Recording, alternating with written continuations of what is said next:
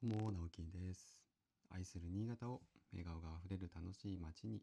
という目標を掲げて、新潟エンジョイクラブという活動を始めました。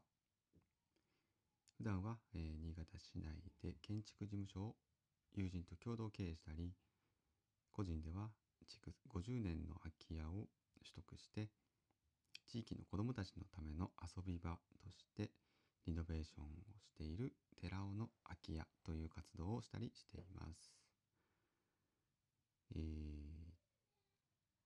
一つだけ告知ですね。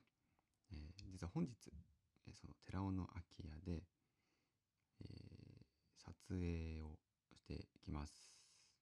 テレビ新潟さんの取材ですね。で、今日撮影したものが来週の10日木曜日の夕方一番、夕方ワイド、新潟一番ですね。今4時とか5時ぐらいの時間帯で、その中の一つのコーナーで、今日も持ってくるの忘れちゃった。後で明日はちゃんといろいろ資料持ってきますが、一つのコーナーで、取り上げていただけるそうです。6分から7分というなかなか長めの尺を取っていただいたので、私自身も楽しみなんですが、ぜひ見れる方は、ご覧になってください。どんな話をするんでしょうか。今日私は、多分いつもしていることでしょうね。はい。ということで、今日は土曜日なんですけれども、昨日夜収録をして夜配信したんですけど、それがあるともう、寝て起きてまた収録配信っていうあれさっきもしたよなみたいな気分にはなるんですけど、はい。やっぱね、朝のちするのがいいなと思っているんですが、朝はなかなかね時間が取れないというところが正直なところですね。頑張ります。何話そうと思ったんだっけなあ。そう今日はね土曜日なんですけど、本当は毎月第1土曜日、私仕事のね出番なんですけど、今日はその撮影があるということで、共同代表である山本がね、一応じゃあ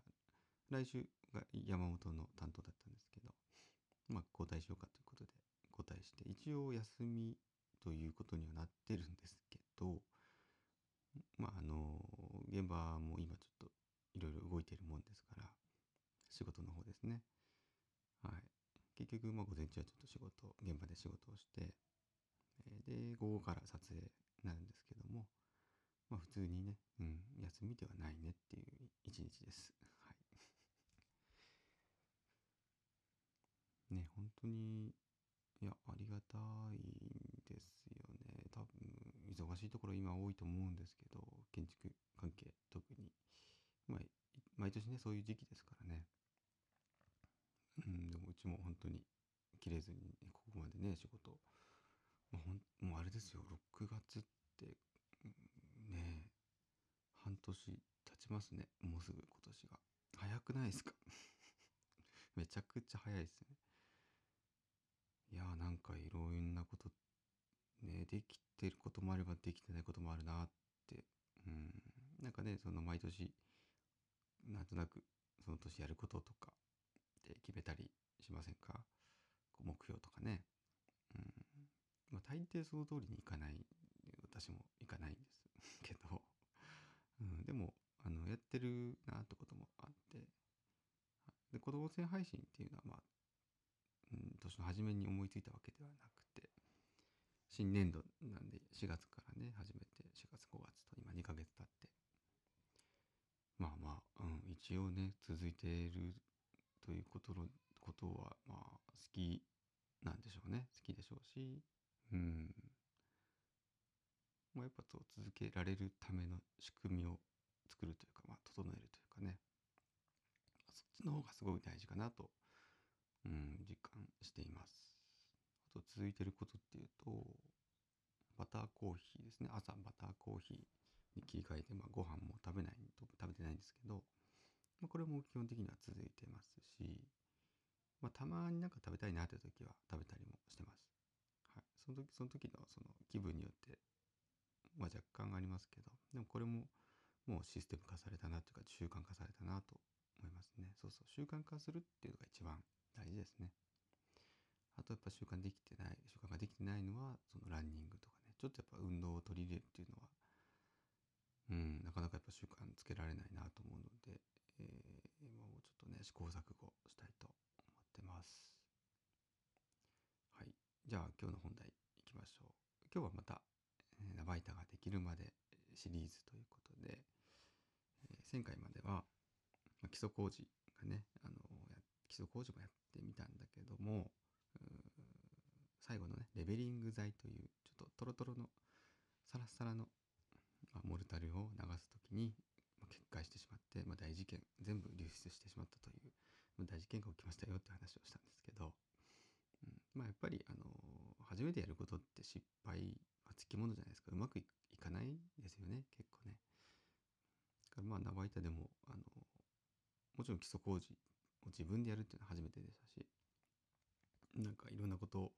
初体験だったんですけど、すごくいい経験に、私自身も経験になりましたし、今思うとね、楽しい思い出として振り返れるので、やっぱねそうやってチャレンジするのは、新しいことにチャレンジするっていうのはいいことかなと思ってます。で、基礎工事をね、やってから今度は木工事、木ですね、木下地をいろいろ作っていくわけですけども、新しく壁を作るところとかは、どうしてもその最初のね骨組みとなる柱とかそういったものっていうのは、なかなかね一般の方がすぐに中山くんとかしのさん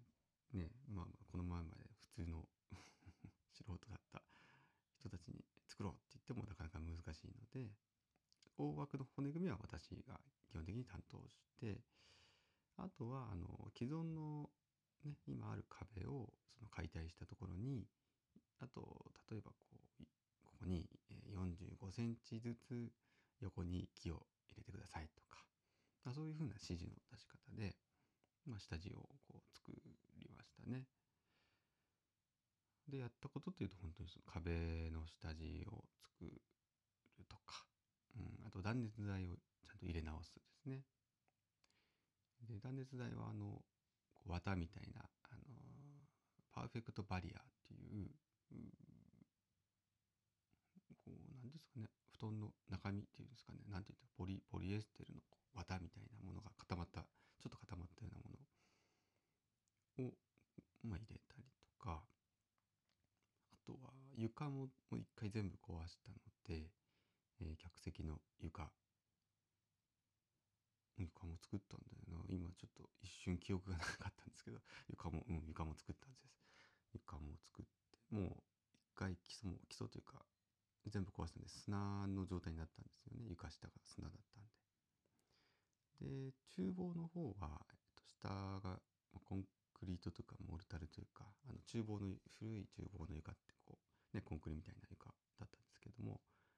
そこから、かさ上げをしたい、普通に床を作りたいということだったので、というよりも配管ですね、厨房関係の機器の、